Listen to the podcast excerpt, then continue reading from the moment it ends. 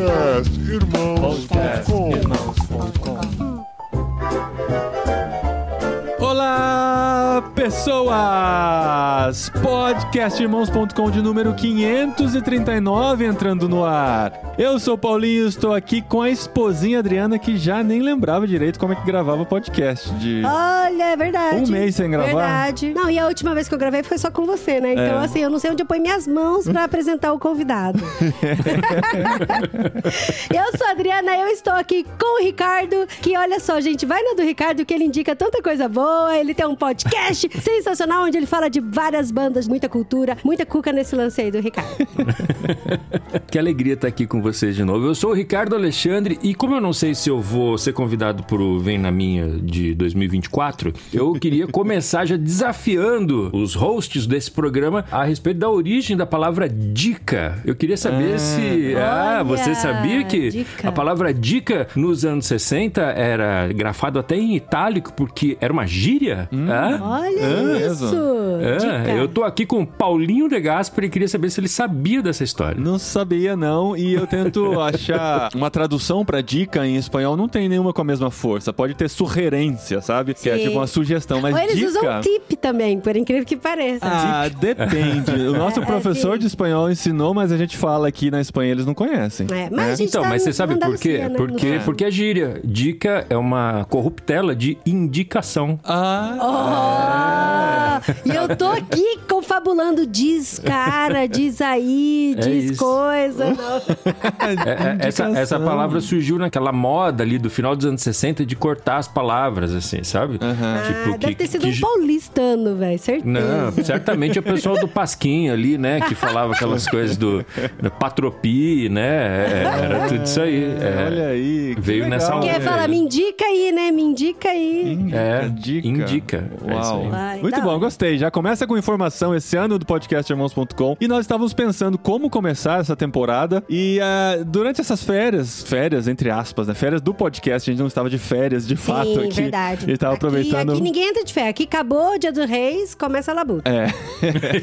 Inclusive, uma Exato, outra é curiosidade. O primeiro dia seguinte ao dia de reis, que é a primeira segunda-feira. A primeira segunda-feira A primeira segunda-feira depois do dia de reis é considerado o dia mais triste na Europa. Olha só. Na É Europa ou na Days. Espanha? Na Europa. Na Europa? Na Europa. Por quê? Por que, que é triste? Sei lá, porque acabaram as festas. Porque acaba as festas. E aí, quando a- eles a tiram a vida decoração, recomeça. eles tiram a decoração de Natal. Sabe aquela coisa no. Brasil, as coisas começam depois do carnaval? Então, É. assim, o fim do carnaval é triste, aqui é o fim das Entendi. festas, né? De, de- Fica a primeira dica, então, é para as bandas de gótico brasileiras que quiserem fazer turnê pela Europa, é nesse dia. Essa é Primeira a fase.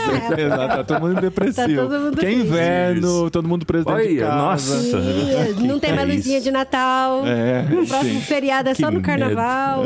Não é no carnaval, não. Não, Aqui carnaval não tem feriado aqui do não tem carnaval. É, é verdade, demora pra aparecer o próximo feriado. Como eu estava dizendo, nessas férias nós consumimos algumas coisas legais, compartilhamos nas nossas redes e o pessoal, sempre que a gente compartilha alguma coisa, fala: por que vocês não fazem um programa só de indicações? E eu gostei de começar hoje uma tradição. Verdade. Inclusive, todo final de ano, assim que começa o mês de dezembro, a gente abre a sessão de filme de Natal aqui na família De Gasperi. É. Então a gente assiste um monte de filme de Natal. E aí o pessoal, quando chega em novembro, já escreve pra mim: ah, Adri, não esquece de compartilhar sua lista de filme de Natal. É. Aí o pessoal começa a mandar no WhatsApp: quais filmes de Natal você viu que vale a pena a gente ver? É. Mas não vai ser Olha aí. nesse episódio que nós Não, vamos eu não recomendar vou, filme de inclusive, Natal. eu não vou indicar nenhum filme de Natal. Não, por favor, né? Tá bem longe da, da gente pensar em Natal, mas a gente quer começar uma tradição de todo início de ano, início de temporada do podcast Irmãos.com, abrir com nossas indicações e a gente trouxe hoje a pessoa em quem eu mais confio quando diz pra mim assim, ó, ouve tal coisa, Sim. assiste tal coisa, lê tal coisa. É verdade, é que é, o verdade. Ricardo Alexandre.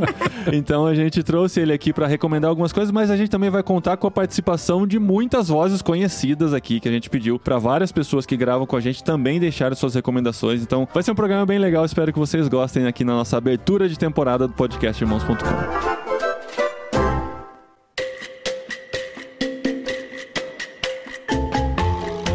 E não esquece de voltar no Instagram de irmãos.com ou em outro canal, comentar sobre as nossas indicações, né? A gente gosta de saber se a gente indicou bem, indicou mal. É. Inclusive, tem uma indicação minha que eu vou falar aí durante o programa, que eu indiquei pra pessoa, a pessoa não gostou, e ela veio falar pra mim que não gostou. E eu É. falei, ok. É, indicação tem essa, né? Tem o risco. E tem muita coisa que a gente gosta muito e pensa, ah, isso aí é difícil de indicar. É, sim, porque tá verdade. atrelado a um gosto muito específico que a maioria das pessoas não tem. Então, assim, vai depender muito de como as pessoas consomem esse tipo de coisa. A gente não vai discutir aqui, claro que não, né? É, temas que a gente já passou muito por cima aqui, de sobre o que ver, o que não ver. Eu gostei muito de uma coisa que eu, eu ouvi recentemente. A gente tava estudando o Salmo 1 aqui pra igreja e eu ouvi algumas mensagens, inclusive eu ouvi uma mensagem da nossa igreja, né, no Brasil, da qual o Ricardo faz parte também da Iba Viva, que o Caleb citou um professor dele, ó, como eu tô indo longe pra explicar isso, que dizia que a gente.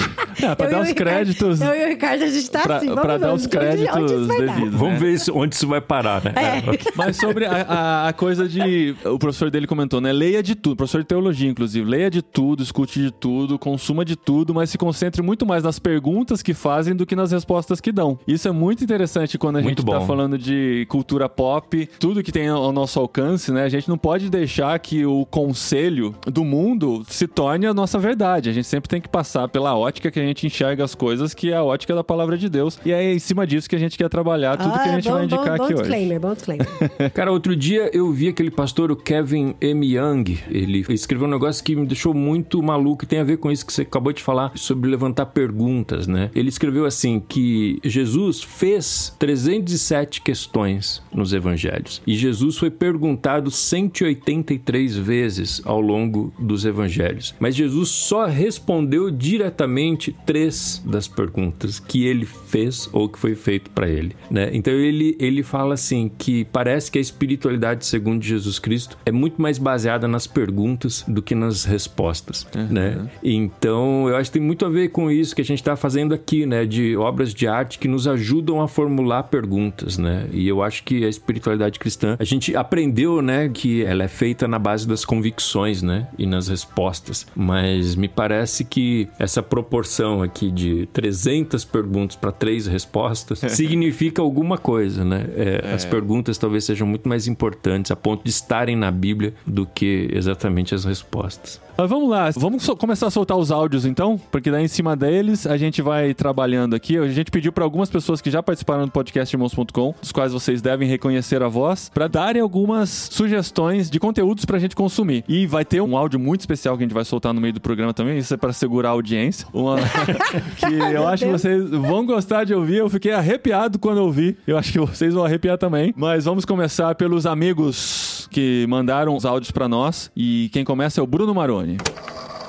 Fala pessoal do Irmãos.com, aqui é o Bruno Maroni e eu queria compartilhar com vocês hoje duas indicações de séries que eu acho que valem muito a pena o tempo para assistir. São duas séries que falam bastante, exploram bastante a condição caída do ser humano de maneiras diferentes. Uma delas tá no hype, né, digamos, que é White Lotus. White Lotus é uma série da HBO Max que mostra grupos de pessoas muito ricas desfrutando da vida boa em um hotel paradisíaco. Já são duas temporadas e o lance dessa série é mostrar que o lugar pode ser maravilhoso, mas as pessoas, o coração das pessoas, não é nada disso. E outra série que eu tenho para indicar é uma série, eu diria que esquecida no catálogo super saturado e sobrecarregado da Netflix. É a série Ozark, cujo protagonista é o Jason Bateman e ele faz o papel de um pai de uma família que tem que se mudar pro lago de Ozark para lavar dinheiro para um cartel de drogas mexicano. Ao longo de quatro temporadas que se encerraram no ano passado, essa família tem que lidar com as pressões externas e internas para tentar sobreviver sempre no limite. É uma série com muita tensão, com ótimos personagens e muitos questionamentos também sobre moralidade, ética e mostrando o quanto a gente precisa de algo além de nós mesmos para encontrarmos redenção. Essas são as minhas dicas, espero que você goste, que você assista e tenha boas reflexões também. Uau! É. Caramba! Boa. Olha só, eu. Que isso, amor? Eu tô tocando pelo Telegram, aí ele pega qualquer outra coisa e começa a tocar por cima também. Eu vou ter que dar um jeito de sempre cortar. Vai lá. Olha, eu confesso que eu não assisti nenhuma das duas, nem White Lotus, nem Ozark. Mas teve um dia que eu abri o Twitter e o trend inteiro era só sobre o White Lotus. Todo mundo comentando. Quase os 30, as 30 palavras era sobre isso. Aí eu até É? falei pro Paulinho, né? Não, eu tava- ó, eu essa série aí, fiquei curiosa. Tô de olho nela e acho que vale muito a pena a gente. E agora com a indicação do Bruno, vale muito mais a pena ouvir. É. Mas olha só, Bruno, eu ainda não estou preparada pra ver os Ark. A gente viu o primeiro episódio, eu achei bem pesado, bem. É, Acho que foi a a época, né, amor? temática que ele levantou, época né? mesmo, É, E esse tipo de, de obra geralmente me cativa, assim, né? De como aconteceu com Breaking Bad, por exemplo, né? Que você acompanha um cara que está afundando na ética, na moralidade, nos seus valores, em prol de outros benefícios que ele tem conseguido a partir disso. E é muito interessante se colocar, né? A questão da empatia, né? De se colocar no lugar desse personagem e pensar se você tomaria decisões diferentes daquilo também. Então, esse tipo de, de série, acho que a gente gosta bastante. Sim, e, e talvez valha a pena a gente dar chance pra essas Pro- duas aí. Sim, sim. Porque é o tipo de coisa que a gente tem consumido Sim. bastante. É porque assim, é, é lógico que existem fases e fases da vida, né? Tem vezes que a gente tá numa fase que a gente não quer consumir conteúdos muito pesados, né? Dependendo de como a gente tá vivendo. Por exemplo, eu tava grávida e comecei a assistir Game of Game of Thrones. Thrones. E aquilo mexeu tanto comigo que eu tinha pesadelo. Eu começava a chorar. Eu falei, não, calma, vamos ter o neném primeiro. Depois que o neném nascer, a gente estiver amamentando, aí a gente volta a assistir Game of Thrones. Não, porque a série você traz muito pra dentro da sua casa, né? Você acaba criando vínculo, né? Igual você É. ter um cachorro, né? Eu lembro que quando rolou a pandemia, né? A gente falou, meu, acho que agora a gente tá trancado aqui em casa, vai ser a hora de assistir Handmaid's Tale, né? Uau! Eu já tava empurrando ali pra assistir. Cara, que ideia ruim, né, cara? Foi muito... Eu já tava mal, imagina. Ficou pior, né? Fica mal. Agora a gente começou a assistir O Paciente, que é aquela série com Steve Carell. É um, é um, é um seriado, né? Na verdade, é uma história em 10 capítulos. E eu tive que parar um pouco, assim, é- porque é muito... É pesada também, né? É muito angustiante ali, né? Tudo muito aflitivo, mas muito o, boa. o. Handmaid, você assistiu tudo ou não? Acho que da última temporada não. Ainda É. não. Uau! Então. Essa já, já começa a indicação aí, amor. Essa é uma que tá na Vem- nossa lista. na eu tava minha. esperando ela chegar, porque é uma série pouco falada, eu acho, pouco comentada. É difícil entrar no hype, assim. Talvez quando lança a gente vê alguma coisa, alguns comentários. Mas é uma série que a gente gosta há muito tempo. Quem nos convenceu a assistir foi o Cacau, Cacau Marques, nosso amigo. E ele sempre falava: vocês têm que assistir, vocês têm que assistir. A gente assistiu a primeira temporada na Globoplay, acho que tava na época. E a gente ficou maluco pela série. Ela é muito pesada, mesmo. A série é angustiante. Eu lembro que minha, minha prima me pediu uma indicação, eu comecei a explicar como que era a série. Ela falou: você não tem nada mais leve, não? É. é verdade. Mas é, é uma série pra assistir devagar e intercalando com outras coisas. Intercalando Senão com... você entra nesse universo Sim. de maneira louca, É. assim. É, é muito pesado emocionalmente de ver, né? E para as Exatamente, mulheres deve exatamente. ser mais pesado ainda porque são as mulheres que estão na situação mais complicada de toda a história, né? Mas uma curiosidade, quando a gente começou a ver Handmaids, eu olhava assim e falava, gente, é impossível alguém entrar num governo maluco desse, aceitar umas coisas dessas, é muito louco. Como que Velhos pode as tempos, né, pessoas gente? apoiarem? Bons tempos que parecia absurdo, né? Né? E, e aí você vê e você fala, não, não, é, é possível, sabe? Só pra falar rapidinho, né, do que que é a série, a gente tá falando sobre ela sem explicar o que que é, é um futuro distópico onde os Estados Unidos acabam constatando que as mulheres se tornaram inférteis. Na verdade, os Estados Unidos sofre um atentado terrorista, eles falam. Uhum. Que aí matam o presidente e aí uma associação religiosa toma o poder dos Estados Unidos É um- e muda uma teocracia, né? É, uma usando teocracia. muito versículos mesmo da palavra de Deus, defendendo os seus, Bíblia. Aham. seus ideais, seus valores. Deus acima de tudo ali, né? É, muito. E a comunidade vai crescendo nesse sentido, as mulheres passam a ser até escravizadas, e é é uma situação bem pesada mesmo, baseada num livro. Eles criam como se fossem castas, né? Tem os generais, tem as, as criadas, tem as esposas, e aí tem as handmaids que são. As amas, né? As, não, ama não, são as Aias. as aias, as É, parideiras, isso. né? Aham. Mas enfim, é, vale a pena dar uma olhadinha se você quer ter essa experiência mais profunda, É muito eh, bom, psicológica. gente. A série é muito bom. E levanta É, tem muita, tem muita questionamentos. discu- exatamente, muita discussão ali, especialmente pra gente que tá ligado nas coisas de religião, né? Porque assim, é, o que eu queria falar sobre as séries é um gosto que a gente tem pego de alguns anos pra cá, né? E a indústria tem descoberto isso, né? De quando você se conecta com um núcleo, se conecta com certos personagens, fica mais fácil no dia seguinte você querer ver mais daquela história do que começar uma nova história, né? A novela já faz isso há tantos anos, né? A gente cresceu dentro dessa realidade. A gente liga o próximo episódio da série, você não precisa cair de paraquedas, tentar entender contexto, tentar entender época, nada. Você já sabe onde você tá e você continua a partir daí. E a gente tem escolhido séries assim e a gente tem gostado, inclusive, da ideia de minisséries. Quando a gente vê que a série tem oito episódios e está concluída, a gente fala, ah, isso vale a pena a gente dar uma chance, né? E a gente gosta de intercalar séries profundas com séries de humor mais levezinha também, né? Será que a gente fala da, da nossa favorita eu acho, atual? Eu acho nossa favorita atual, até porque ela tá bem escondida no catálogo do Netflix. Escondidinha no Netflix. E eu, cara, a gente nunca tinha ouvido nossa, falar. Nossa, a gente gostou demais. E é, e é aquele tipo de série, Ricardo, que a gente fala assim, ó, a gente gostou tanto, tanto que a gente até tem medo Tem de medo de recomendar indicar. e as pessoas assistirem e não gostarem. Sabe Mas aquele, a gente gostou muito. aquela Muito. queridinha, assim? Peraí, essa é a dica oficial de vocês pro programa de série ou É. só pra eu ter o controle aqui? É, é uma dica oficial.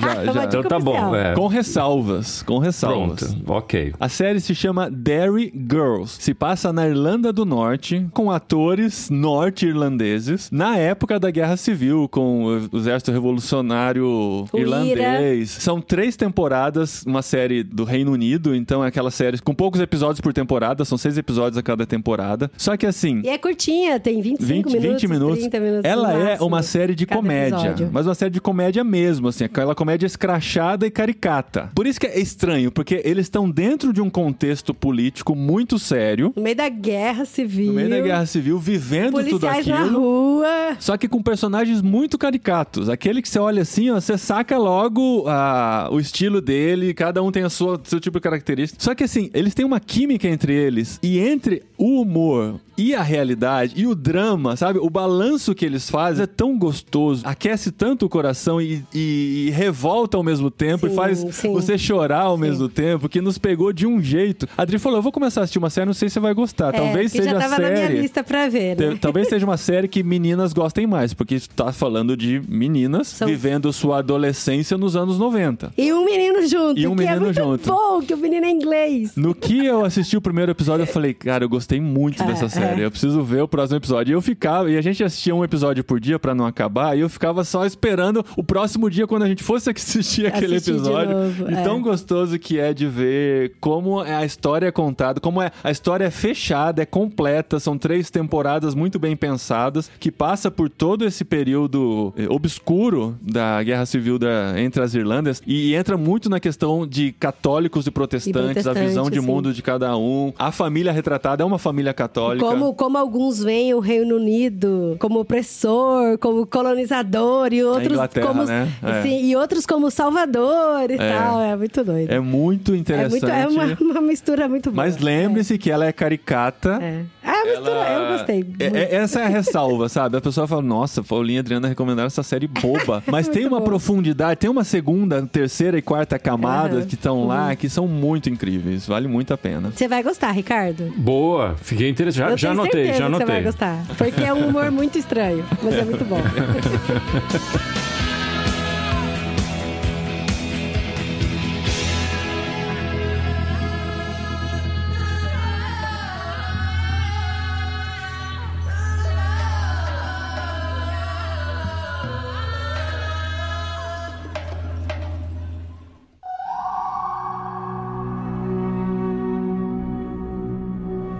Vamos lá, próxima indicação. Oi Paulinho, oi Dri, oi ouvintes do Irmãos.com, aqui é o Thiago Melo e a minha indicação de ouro para vocês é um filme que está na Netflix chamado O Milagre. Esse filme ele trata de como nós precisamos de narrativas para que a gente se entenda enquanto ser humano. Esse filme é muito interessante porque se trata de uma enfermeira que é contratada por uma equipe de uma cidade, um conselho de uma cidade antiga, para descobrir o que está acontecendo com uma menina que não come há alguns meses. E esse mistério, né, que eles chamam de milagre da cidade, acaba se desdobrando em muitas outras histórias. Mas o mais importante é entender como as narrativas moldam nossa forma de compreender o mundo. E eu acho que isso vai nos ajudar bastante a pensar a nossa fé cristã, a pensar as nossas ideologias, as nossas crenças. Essa é a minha indicação. Espero que você veja. Olha aí, o milagre também é na Irlanda, viu? É, também se passa na Irlanda. Também se passa A na Irlanda A bombando, gente né, tem gente? descoberto descoberto muita coisa legal da Irlanda recentemente. E eu assisti esse filme naquelas coisas assim, de você entrar no Netflix e vir uma, aquela sugestão aleatória, que não é tão aleatória, né? Que é claro que tem um algoritmo que pensa nisso. No que eu vi a sugestão, eu falei, eu vou assistir. E era um momento que a Dri foi fazer alguma outra coisa, eu decidi assistir sozinho. Eu fui ler. Dei o play. a primeira cena daquele filme me pegou, porque ele se passa dentro de um estúdio de cinema, de gravação. E uma voz em off contando a história que seria contada e a câmera girando dentro do estúdio de cinema, você vê os fios, você vê os refletores, os andaimes e tal. De repente a câmera se fecha em uma parte do estúdio e lá está começando o filme. E ela vai se fechando assim com a narração explicando o que está acontecendo, se fecha e a partir daí entra no filme que é num, em outro ambiente. Ela tá dentro de um trem, de um barco, de um, Um barco, navio. é. E a história começa a partir daí contando. Ah, é Essa revoltante. primeira cena já me pegou. muito bom, E a é história me levou até o final. E achei muito incrível o Thiago sugerir também, porque é aquele tipo de filme que você fala, eu vi, acho que ninguém mais no mundo viu esse filme e entra nas indicações aqui. Gostei bastante, porque tem essa coisa do sobrenatural versus a farsa, né? O que é de verdade, as pessoas estão crendo, o que é manipulado, de forma muito sutil é contado nesse filme, que é curto, uma hora e... É muito bom. E é muito 40, bom. uma hora e e é meia com aquela atriz que fez Mulherzinhas e fez Midsommar também. Então, ela, menina, é muito boa. Mas também é um filme diferente do que. Né? E essa é a nossa proposta É, aqui. Nossas de indicações mostrar, serão. mostrar a gente coisas vai cavar alternativas. coisa do Netflix, de, de outros streams aí pra mandar pra vocês. Vamos lá. Oi, gente! Eu sou a Dani Marques, estou aqui com a Dani Marques, que foi convidada pelo pessoal do Irmãos.com para trazer algumas indicações de filmes, séries e livros da Dani Marques.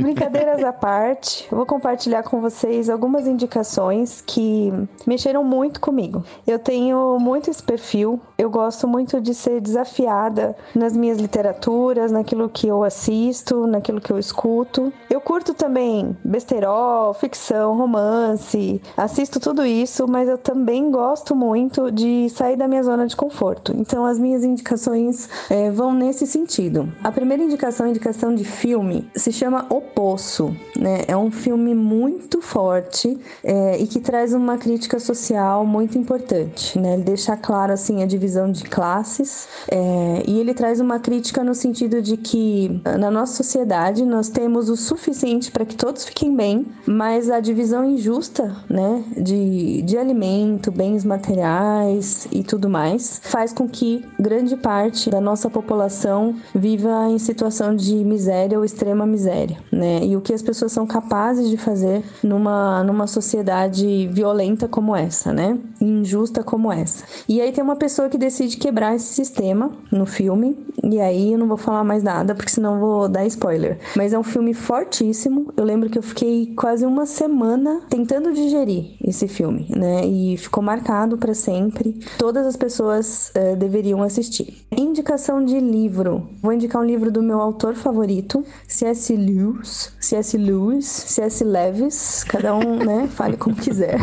Se eu não me engano, tá sendo vendido agora como o Grande Divórcio. É, não me lembro agora. É, mas depois eu, eu passo o nome correto. Era o Grande Abismo e agora parece estar com o nome atualizado. É um livro que é, também traz uma provocação no sentido de que as portas do inferno são trancadas por dentro. A gente tem a opção de abrir ou não. Tá ali na nossa mão, né? E muitas vezes ali é, a gente tem essa oportunidade de colocar os pés no céu, mas tem coisas do inferno que nos prendem. Por exemplo, a- uma pessoa que tem fama, ela precisaria abrir mão da fama para chegar a, a viver o céu, né? Mas ela tem tanto amor pela fama que ela prefere ficar abraçada com ela e continuar vivendo aqui no inferno. Então, o autor faz uma alegoria fantástica, uma provocação incrível que também te faz pensar muito, né? Será que ali naquele momento que eu estiver pronta para colocar os pés no céu, eu vou me ver tão apegada a questões aqui terrenas, né? Tanto amor, tanta idolatria por questões desse mundo que eu não vou ser capaz capaz de abandonar essas coisas para viver o céu.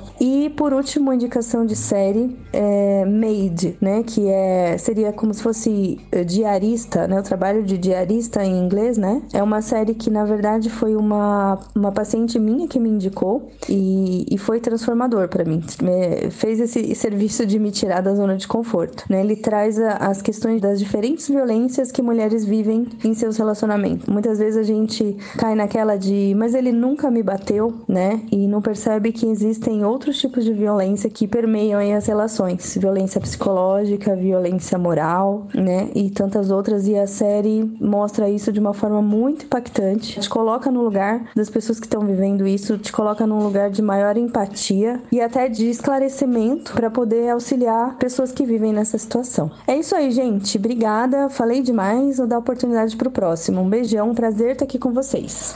Gostei, atitude, atitude cristã de dar lugar pro próximo, né? Eu acho bom.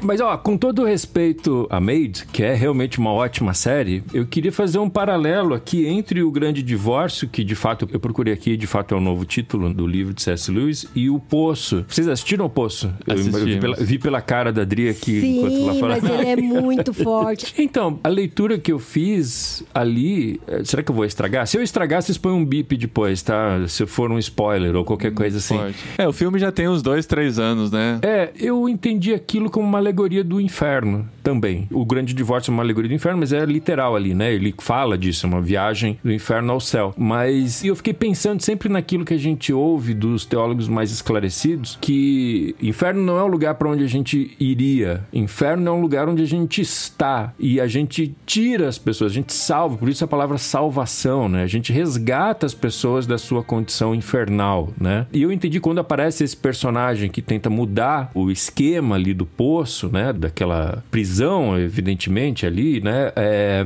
eu fiz essa alegoria. Eu falei, cara, isso aí é uma redenção acontecendo ali, ou tentando acontecer ali, né? Como é que a gente tira as pessoas desse estado que para elas é quase natural ali e leva para um outro estado? Eu fiz toda essa alegorização daquela história ali. Acho que, é, que faz sentido para vocês? Faz, faz sim, sentido, sim. sim. sim. É, até tem alguns personagens que vão aparecendo mais pro final, né? Que podem fazer a gente pensar até mais nisso, né? Sim. Mas talvez não proposital dos autores, né? Talvez eles não tenham pensado nessa vibe mais espiritual da coisa, mas acho que dá para encaixar sim. É, não sei. Eu também, depois, na época, eu fiquei muito impactado, comecei a pesquisar ali o fundo teológico disso É. e tal. E eu, por algum motivo, cheguei à conclusão de que, a- que talvez tenha sido intencional, sim. Agora, eu não lembro mais por que, que eu concluí isso. Talvez seja só achismo mesmo.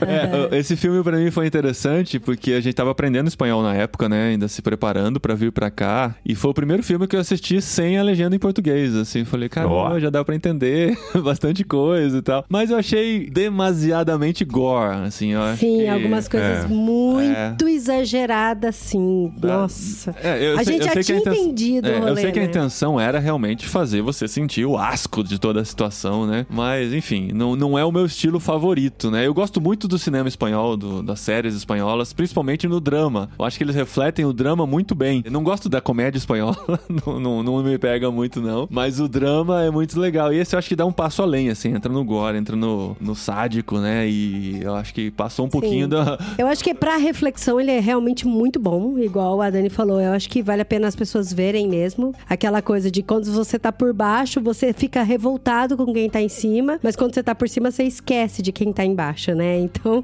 essas reflexões, elas são muito boas mesmo. Mas realmente, ele passa um pouco da medida nessa coisa do asco. Por outro lado, é bom, às vezes, a gente ser levado um pouquinho além também do que a gente tá acostumado a suportar pra ser incomodado, né? Pra desanestesiar um pouquinho. Então pode ser esse o caminho também, né? Que eles quiseram chegar. Sim. Mais um.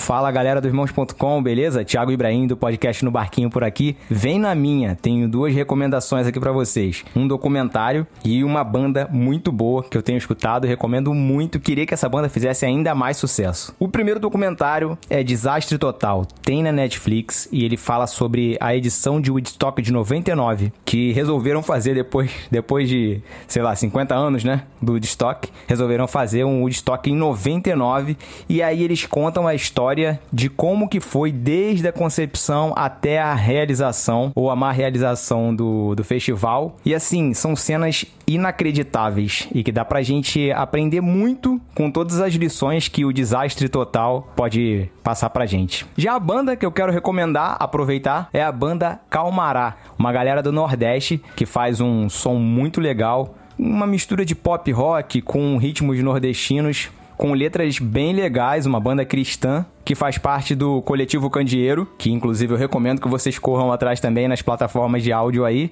A banda Calmará, o último álbum deles, que chama Calmará, vale muito a pena ser ouvida. Então fica aí a minha recomendação. Valeu? Um abraço, Paulinho, um beijo, Dri. Até a próxima aí.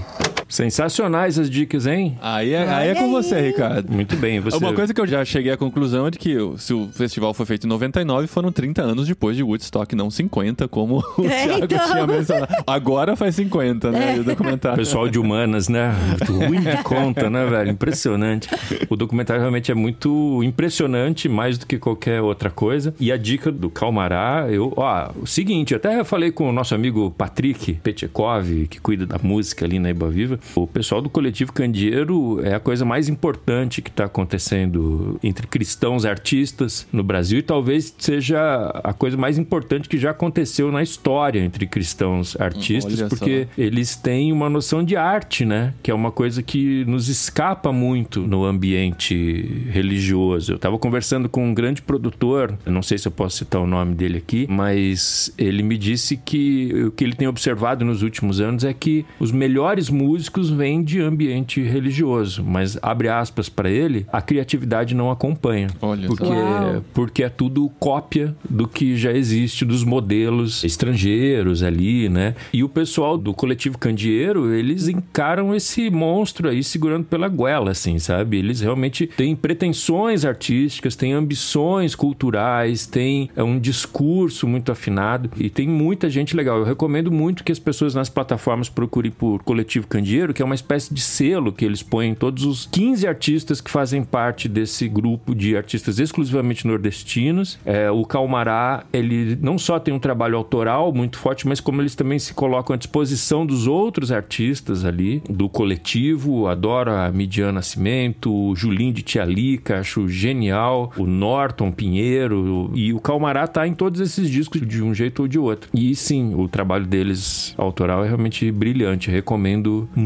fortemente, em especial aos ouvintes do irmãos.com. Uau, olha legal, aí, olha aí. né? Já, já, Legal. já vai entrar Já- na nossa lista do Já, Spotify. já vamos ouvir. A gente fica naquela coisa de procurar descobrir coisa Sim, nova, de sim. qualidade. Esse tipo de recomendação vale muito a pena. Obrigado, Thiago, e obrigado, Ricardo. Ricardo, acho que a sua deixa É, olha de só, hein? indicar o seu documentário. Que bola redonda, né, minha gente? Essa é uma mídia que tem sido explorada e mais difundida ultimamente, né? Documentários antigamente eram aqueles filmes que a gente era obrigado a assistir em, em aulas da escola, né? Que ninguém... no- no- Que sempre era aquela coisa monótona, a mesma monótona, voz. Uns depoimentos, algumas fotografias passando na tela e tal. E isso tem evoluído de uma maneira impressionante nos últimos anos. Os filmes que concorrem ao Oscar são verdadeiras obras-primas do documentário, né? E muitos documentários hoje são tão empolgantes quanto um filme de suspense, que você fica preso, conectado naquela história, querendo saber o desfecho dela, de tão envolvente que elas são, né? E você, Ricardo, é um cara que tem se debruçado nessa arte, né? Nos últimos anos. É, eu confesso que admiro muito esses documentários aí que tem uma narrativa toda diferentona, né, e tal. Eu, cara, eu sou meio aquilo que o Mark Twain falava, né? Eu começo do começo, vou até o fim e paro, né? Pra mim. É, meus documentários são, são assim, cara. Mas, mas eu tenho tido a experiência de escrever mais pra audiovisual, né? Inclusive na Globo, né? As coisas, tem coisas minhas no Globoplay, tem o trabalho no Conversa com o Bial e tudo. E a gente vai desdobrando em audiovisuais, né? Em, em forma de contar histórias ali verdadeiras no audiovisual. Mas eu queria, inclusive, indicar um, a minha primeira das minhas muitas indicações aqui no Vem na Minha, é um documentário. Ele não é muito extravagante do ponto de vista da forma, aliás, muito pelo contrário, é bastante convencional ali, os eh, né, talking heads dando entrevistinha e cobrindo com imagem de arquivo. Mas o que me chamou a atenção nele foi outra coisa. O nome do documentário é Se Estas Paredes Cantassem, né? O original é If These Walls Animals Could Sing. É um documentário sobre o estúdio Abbey Road, o estúdio inglês, né, que era o estúdio da EMI, é, que ganhou esse nome por causa da rua onde ele fica e também por causa do disco dos Beatles que foi gravado lá, né? E quem dirige esse documentário é a Mary McCartney, filha do Paul McCartney, e só sendo filha do Paul McCartney mesmo ela conseguiu reunir essa constelação de depoentes assim, né? Tem, Caramba. tem todos os Pink Floyds vivos estão dando documentários ali. É, os dois Beatles vivos também é, falam. Tem ali os caras do Oasis, tem Elton John, tem de tudo, assim. As Caramba. imagens de arquivo são, são inacreditáveis. Não, tem o Elton John falando pra ela de uma cena que ele, quando era um músico de estúdio, vivenciou, né, com o Paul McCartney, né? Ele fala pra ela, fala, olha, seu pai nunca soube dessa história, mas agora ele vai saber, né? Então, é muito bom. É, cenas de arquivo são impressionantes, né? Tem gravações em vídeo da inauguração do Abbey Road, que é de 1931, né? Nossa. Uma- a orquestra tocando Le Pompe e Circunstância e tal. Então é um documentário muito legal. Agora, o que me despertou pra isso tem muito a ver com o que o Tiago falou e com o nosso comentário em cima do Tiago. É a percepção imaterial daquilo, sabe? A palavra espiritualidade aparece várias vezes em diversas construções para justificar a importância de um estúdio, uma casa, na verdade, né? Uma mansão ali onde você pode ir lá pagar e gravar. Que a gente pode gravar o irmãos.com lá se a gente pagar, né? É, então, quais as virtudes disso? Qual a magia por trás disso? O que que acontece ali que não acontece num outro estúdio qualquer, no estúdio do Rick Bonadio, sei lá o quê. Então, essa é uma discussão muito presente e mostra, assim, esse abismo que há entre a produção cristã de arte que é muito intencional, né? Não, eu preciso falar certas coisas, eu preciso usar certo linguajar, eu preciso usar as palavras-chave, eu preciso ter acordes menores que levem as pessoas a ficarem emocionadas e ter aquele tecladinho de fundo do mar atrás ali, enquanto as pessoas estão atribuindo espiritualidade ao Abbey Road. É engraçado que tem um depoimento do Liam do Oasis, ele fala uma coisa muito engraçada que a gerente ali do Abbey Road, ela fala assim: "Não, porque eu cheguei no estúdio e o Liam tava com a melhor roupa dele ali e tal". Aí corta pro Liam e ele fala assim: Não, cara, pô, ir ao Abbey Road é igual ir à igreja, pô. Que da hora. então tem que me vestir bem, né? Então é- eu fiquei muito despertado por isso, assim, sabe? De como a arte tem essa coisa imaterial, essa coisa espiritual nesse sentido, né? De que a gente atribui valor, atribui cultura, atribui simbolismo, atribui uma série de coisas a uma coisa que é, meu, é uma casa, né? É um estúdio. Por melhor que seja, eventualmente tenha outros estúdios tão bons. Eu acho que o documentário é quase um, uma ode a esse tipo de entendimento, a essa percepção da arte. E onde que tá disponível ele? Ah, é boa pergunta, hein? Tá É. no Disney+, o Disney da hora. Plus, e eu recomendo fortemente Se Estas Paredes Cantassem. Eu vou ver com certeza. Se você vai me acompanhar, Adri, não sei. A Adri geralmente foge. Não, não, eu curti pra Eu começo a buscar um Uau. documentário na, na Ai, que Netflix e ela já começa a Vamos afastar ver de aqui, mim. A minha lista de documentário tá tão grande quanto a sua. É. Se, se pá, tem tá maior. Bom, teria muito mais sobre isso pra falar, mas vamos deixar os outros falarem. Porque, gente é não, daqui a pouco vai entrar no tema podcast e eu queria falar sobre os podcasts que eu tenho descoberto aqui. Vamos ver se a gente entra. Tem a ver com o documentário também. Tem a ver com documentário, é. Vamos ouvir a Flora agora. Olá, irmãos.com. Aqui é a Flora Ngunga e eu estou aqui para compartilhar indicações sublimes. Bem, eu vou começar com a Roberta Pitaletti. Isso, procura no Spotify, Roberta Pitaletti. A Roberta ela tem uma capacidade de expressar aquilo que nós não conseguimos expressar. E o melhor, ela utiliza melodias e letras maravilhosas para expressar como é que a gente se sente sendo peregrinos neste mundo desatino. É fantástico. E também eu quero falar sobre o livro da Chimamanda Ngozi Adichie. O livro é um livro de contos. O nome do livro é No Seu Pescoço. É muito legal porque é através da narrativa, das narrativas que compõem No Seu Pescoço, a gente tem acesso a como um homem nigeriano, uma mulher nigeriana, os políticos nigerianos pensam. Então é muito legal que através dessa sua leitura você tenha esse contato. E ainda pensando nisso, tem um filme que eu assisti que eu achei muito bom. Se chama O Último Rei da Escócia. E nesse filme você consegue também ter um contato assim de como os ditadores africanos pensam e como aqueles que estão sob o domínio de tal ditador acabam respondendo à ditadura. Vale super a pena. Eu também queria falar sobre um filme que marcou a minha infância, que se chama Sarafina, O Som da Liberdade. Não tem nas plataformas de streaming, eu procuro, acho que todo ano eu procuro, mas eu achei no YouTube e tá com uma qualidade muito boa se você entender inglês. Acho que vale a pena assistir essa história de como as crianças, os jovens da África do Sul lidaram com a opressão, se eles protestaram, se eles aceitaram ou não o sistema. É, é um filme muito poderoso porque você chora, você ri, ao mesmo tempo que você fica bravo, você se emociona, né? Então eu acho que vale super a pena. Bom. Gente, a Flora sempre indica o Sarafina. Já é a terceira É. vez que ela já indicou. Serafina, ela já, ela já indicou é. o nosso programa. A gente vai precisar assistir esse filme, né? Marcou a infância dela. Mas só pra registrar aqui, a cantora que ela recomenda é a Roberta Spitaletti, com S mudo, né?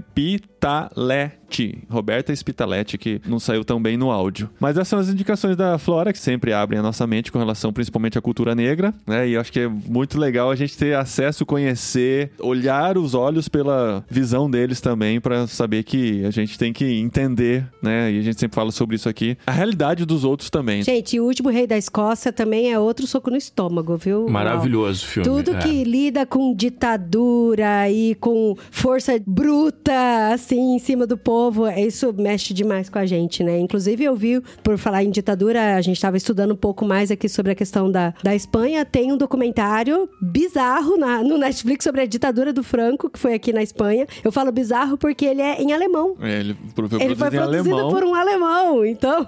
porque tem muito pouca coisa aqui na Espanha mesmo sobre esse, esse momento que eles meio que tentam apagar, assim, sabe? É, É um muito documentário, doido. é um documentário muito forte também, muito Mas bom. qual que é o nome dele? Em alemão? Ditadura. Mas como que é? Ditadura? é ditadura do Franco É mesmo. ditadura. Procura ditadura é, e Franco Nua e crua, ditadura do Franco, alguma coisa assim. no, no Netflix.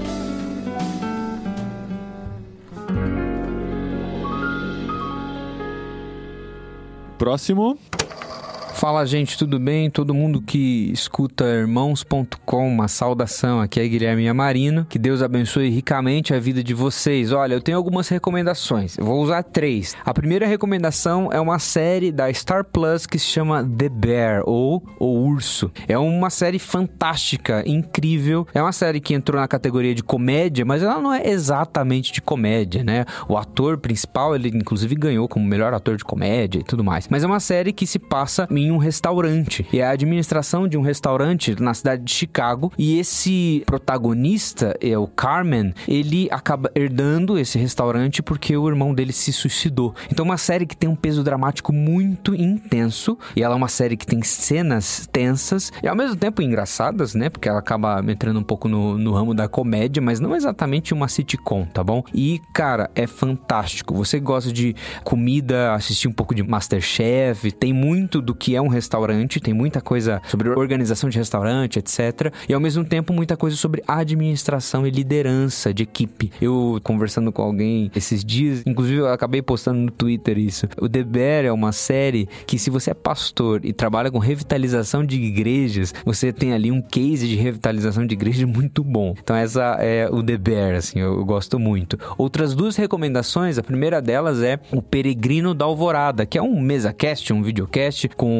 a Alexandre Antunes, que é capelão do Mackenzie aqui em São Paulo, e eu, nós somos os hosts do programa e recebemos vários convidados. Nós já temos oito episódios disponíveis e cada semana, toda quarta-feira, meio-dia, tem um episódio novo e o assunto é cultura pop. E a gente tá trilhando 12 episódios nessa primeira temporada sobre a jornada do herói. Vai lá que o papo é muito interessante. Você pode achar no YouTube do Peregrino da Alvorada ou então dentro do site da IPB Multi, que é multi.ipb.org.br, que é a multiplataforma de conteúdo da Igreja Presbiteriana do Brasil. Ah, e a última recomendação é um podcast só sobre cultura pop. Você que é nerd, você que é geek, você que gosta de filme, gosta de série, gosta de livro e tal. Você quer ver uma boa conversa sobre isso, sem uma forçação de barra, talvez, mas você quer curtir aquilo lá numa perspectiva, claro, cristã, porque são cristãos que estão falando ali, é o Contemporama, tá bom? Então você escute esse podcast lá no seu player favorito, tá bom? Contemporama. Um grande abraço pra vocês e até a próxima. Paulinho, Dri, abração, hein? Gente, eu confesso que eu não dei chance pro The Bear, não, viu?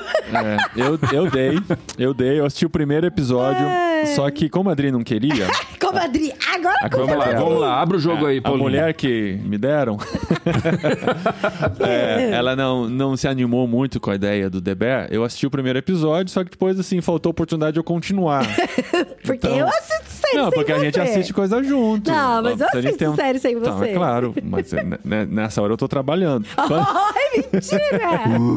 quando eu vou assistir, eu sempre tenho a sua companhia, o que é uma benção. Então a gente geralmente pega coisa pra ver junto. Mas eu quero muito ver o The Bear, porque assim, o Gui não foi o primeiro, nem o segundo, nem o terceiro a recomendar essa série que muita gente tá falando, muita gente colocando a lista né, no top one de melhor série do ano passado. Eu quero É muito que, ver. é que eu, não, eu não curto muito essa coisa de cozinha, sabe? De Mas, é.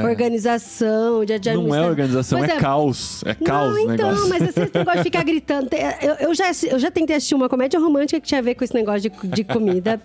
e não rolou. E foi com a Catherine Zeta Jones, ainda que aquela mulher Nossa, é maravilhosa. Não deu. Eu, eu Você assisti tá ofendendo uma. os fãs do Assisti, agora. assisti uma que é Magnólias, Doce Magnólias, que também é uma sériezinha boba, que também tem uma chefe de cozinha ali. Me estressa esse negócio de chefe de cozinha. E agora, tudo que é relacionado com cozinha eu não gosto, não. Tá. Mas, ó, isso aí, gente. Mas cola, podcast, Cola na gente. indicação do Gui. Vamos entrar no- nos podcasts, né? Que o Gui recomendou dois da casa. E o Contemporâneo eu tive o privilégio de participar recentemente ali, falando de, de Beatles, e é muito legal mesmo. Grande guia Marino. Mandou um abraço pra vocês, não mandou pra mim. Eu espero que é porque ele não te- não tenha sido avisado. Não, que não sabia. no- Eu, eu não avisei. Ah, é. Perdão. Mas se- seguro que ele mandaria, viu? É. Ah, ótimo. Fico mais tranquilo agora. Mas, gente, assim, tem que falar de podcast. Eu, eu sei que o, o Ricardo tem algum pra indicar também.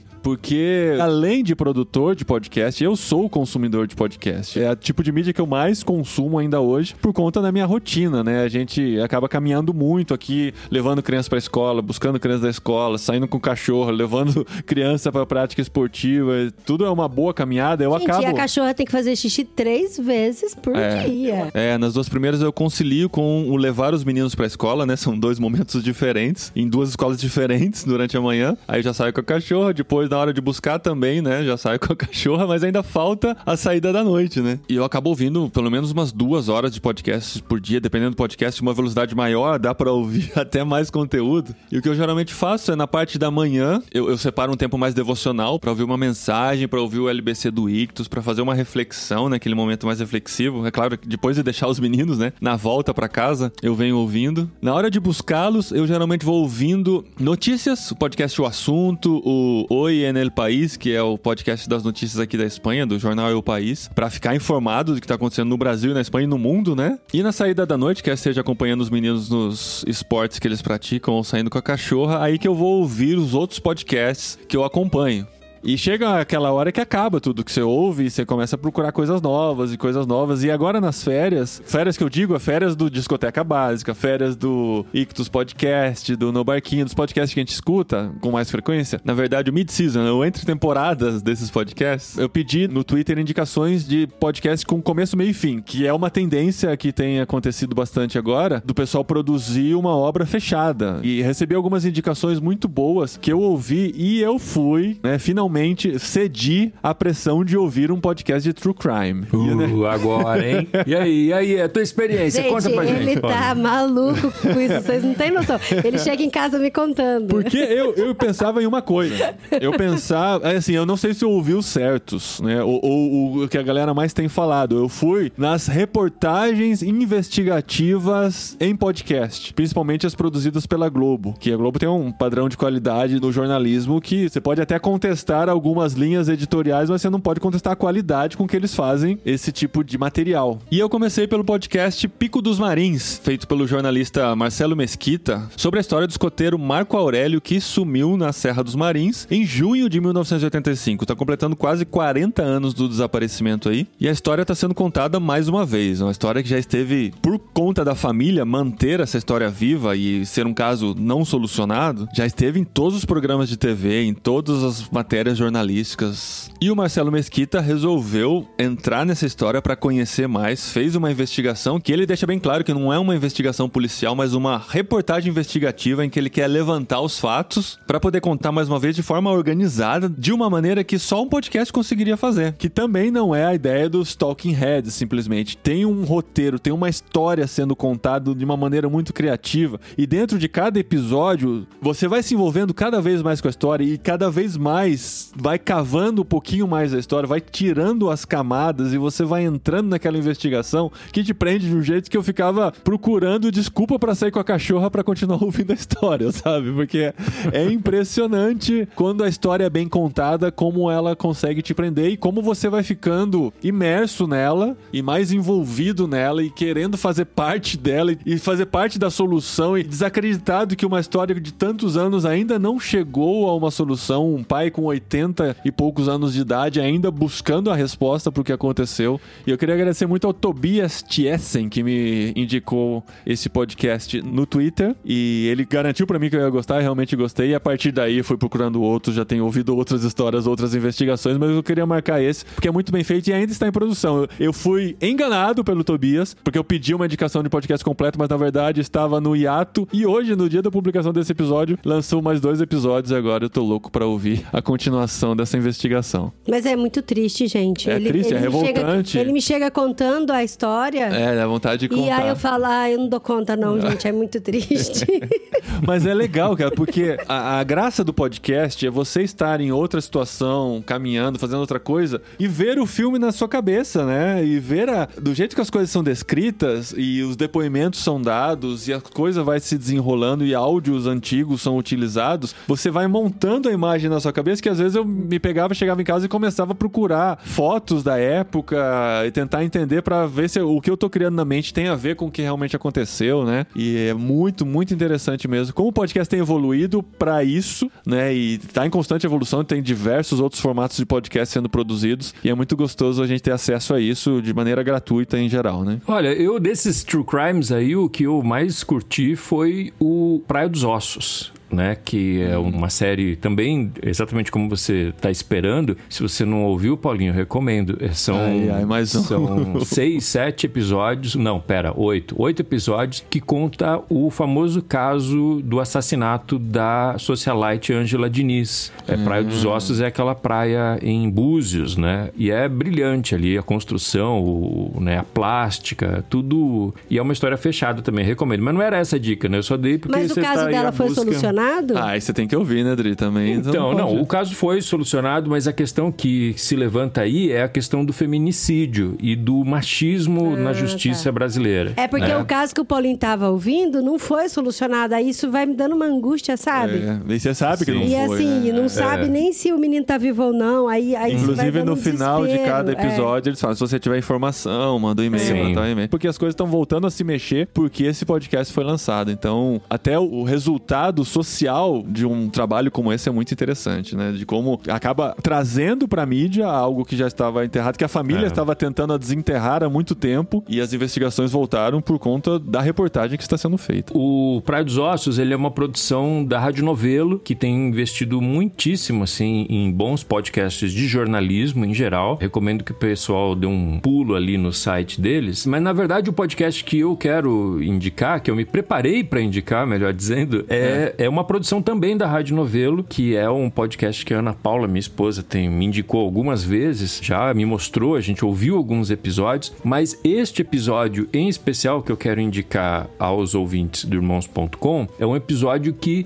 muita gente associou a mim por algum motivo, espero que óbvio, e muita gente me indicou simultaneamente. O nome do podcast é Rádio Novelo Apresenta e esse episódio que me indicaram chama-se Maria e Café. É um podcast sobre pessoas, histórias de pessoas, ou como a gente chama em crentez, sobre testemunhos. Testemunhos. Né? Oh, que legal. Pessoas contam histórias, às vezes engraçadas, às vezes emocionantes, às vezes tristes, histórias de pessoas. Cada pessoa ou cada assunto ali é um episódio. E esse episódio que as pessoas associaram a mim, e muita gente me indicou, chama-se Maria e Café, conta a história de uma estudante, uma estudante de letras da PUC do Rio de Janeiro, a Maria Stockler Carvalhosa. Ela é deficiente visual, ela é cega e ela conta a experiência dela com o café, que é um cachorro, um cão guia. Ah, Ah, que legal. né? Então ela conta ali como é que foi o processo dela de treinar e ser treinada pelo cão guia, essa relação de tutor e cachorro. E ela vai levantando questões ali sobre, por exemplo, o déficit de cães guias no Brasil é monstruoso. Assim, são 30 mil pessoas potencialmente candidatas para cada cachorro. Uau. Ela dá o número de que no Brasil hoje há em operação 130 cães guias em atividade para 6 milhões de cegos. Olha o abismo, Nossa. né? E quando ela foi contando a história dela, eu fui me dando conta do que é vida plena, né? Do que é vida abundante que Jesus fala. Eu vim para que todos tenham vida e tenham vida em abundância.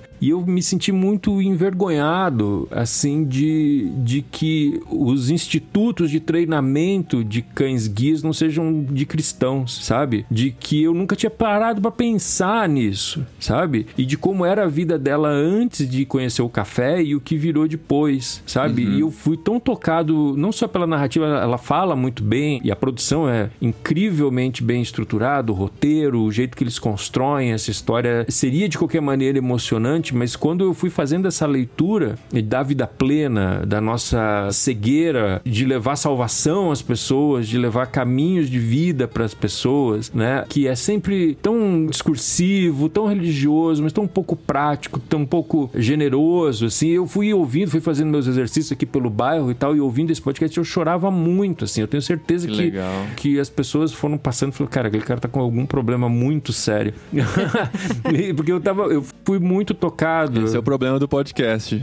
É, é, exatamente. Você fica ali desguarnecido, né? Eu fui muito tocado, em especial por esse episódio. Recomendo a série toda. A Rádio Novelo apresenta histórias de gente. E essa história da Maria e Café é uma história que diz muito, assim, pra gente que acredita nos dois caminhos, né? Que era como os apóstolos falavam, e acredita em, em salvação, em vida plena, vida abundante. Todas essas coisas realmente é uma grande recomendação é, que eu daria ao ouvinte do Irmãos.com. E você, esposinha? Cara, Podcast. isso. Não, eu tô pensando nessa questão de você ouvir histórias, né? Por É. áudio. Ah, sabe uma coisa curiosa? Eu fiz uma enquete no Instagram. Não tenho a amostragem total de nossos ouvintes, né? Nem todos nos seguem no Instagram, nem todos veem os nossos stories. Mas eu perguntei que tipo de conteúdo eles gostam mais de ouvir aqui no podcast, né? E coloquei algumas opções lá e a maioria esmagadora escolheu histórias e experiências. A gente gosta de ouvir histórias, a gente é inspirado por histórias, né? Boa. E se a gente pode deixar as pessoas falarem, eu gosto muito do podcast porque a gente tem essa oportunidade de amplificar a voz das pessoas. E se a gente pode fazer isso, a gente quer sim. fazer. E eu já fiquei maluca com essa história aí da,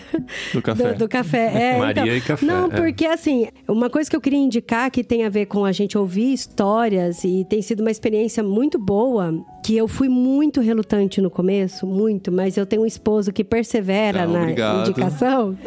É. questão de audiobook. Porque É. as pessoas são preconceituosas, sabe aquela coisa? Eu tenho que eu- ouvir a música no vinil.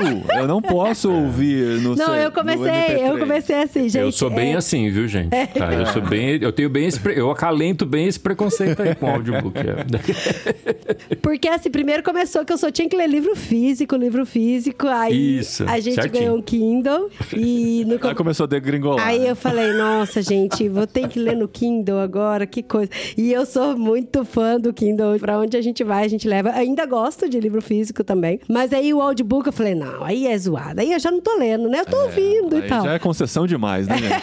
Aí eu não Mas- posso falar. O tanque fala. E como que você tem coragem de falar que você leu um Você livro? leu? Você não leu, você ouviu e tal, né? Mas o que eu queria indicar aqui especificamente, que a gente teve duas situações aqui em casa com os meninos que ficaram doentes, né? Nosso corpo ainda tá se adaptando aqui na Espanha, então a gente veio uma onda de frio muito grande, assim, e o nosso corpo não corrigiu aí muito ainda essa temperatura. Então os meninos ficaram doentes. E aí eu fui dormir perto, né, de um deles pra monitorar a febre, essas coisas, e passei um audiobook infantil pra eles do Pilgrim, chamado O Menino Peregrino. São histórias, de novo, de vida de pessoas curtinhas pras crianças. Então é dois minutinhos ali, três minutinhos que conta. É fantasia, então, assim, tem uma história. É um menino que queria ser forte. Então, era o menino mais magrinho da escola e ele queria ser forte, só que ele buscava força no lugar errado. E aí, depois que ele entende que quando ele é fraco, é aí que ele é forte em Deus, né? E aí é muito legal porque é bem cristão, chama o Menino Peregrino, é infantil, só que é bem cristão. E eu coloquei em duas ocasiões diferentes. Quando o André ficou doente, eu coloquei pra ele ouvir duas histórias. Algumas semanas depois o Daniel ficou doente, eu pedi pra ouvir as histórias e eles gostaram muito, assim. Ele falou: Nossa, mamãe, a gente bem que podia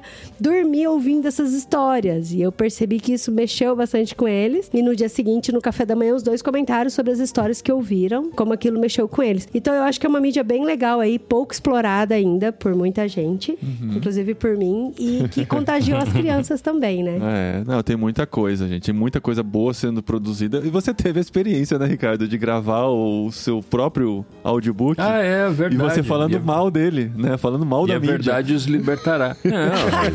Não, longe de mim, né? pô? Não, mas como que foi? Não, eu eu queria aproveitar assim para perguntar da experiência de gravar um livro longo, né, com bastante É. horas de trabalho. Foi confortável? Foi estranho? Como é que foi? Não, não, não foi nem estranho e também não foi confortável.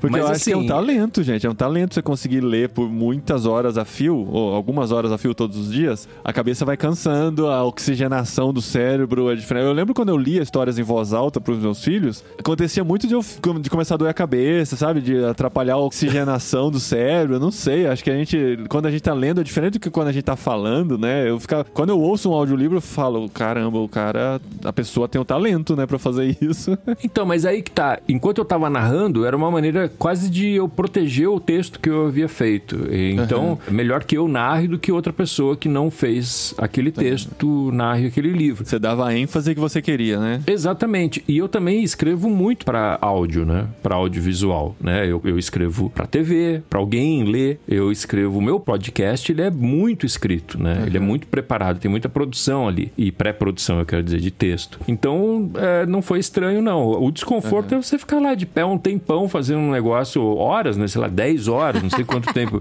É um negócio impressionante. Você tem que fazer em, em- em fases, né? Porque ninguém consegue Sim, ler sim. tudo em voz de uma alta tanto A voz tempo. vai cansando Não, tem que hidratar também, né? também, né? Não tem. Exatamente. Então, A gente tá ouvindo é agora a trilogia cósmica, o terceiro livro eu tô ouvindo com a narração do Garófalo Neto, né? Ah, ele que tá narrando? É. Olha, descobri agora. Aí eu, e a trilogia cósmica é gigante, né? Eu fiquei imaginando que ele lá no estúdio gravando Nossa, todo gente, esse é grande. conteúdo. mesmo. A gente, tá lendo, é, a gente tá lendo o último livro. É. Lendo barra ouvindo também.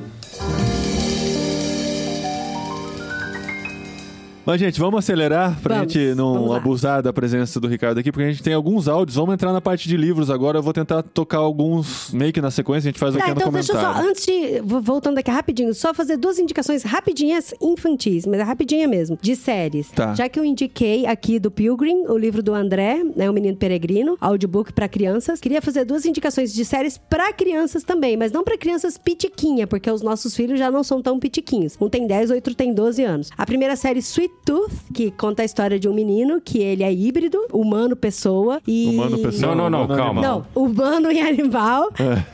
e, e, gente, a série é muito emocionante. Sweet Tooth, ele é chamado de Sweet Tooth, que é O o bico doce, bico mas eu não doce. sei em português como é que está. Eu Mas- acho que tá Sweet Tooth. Bico- ah, Bico ele doce. é chamado de bico doce na série, Mas o mas o nome da série é Sweet Tooth. É. É Sweet Sweet Tooth, tá. é isso. Gente, série lindíssima e também é, a gente tá esperando a próxima muitos temporada. questionamentos. Netflix.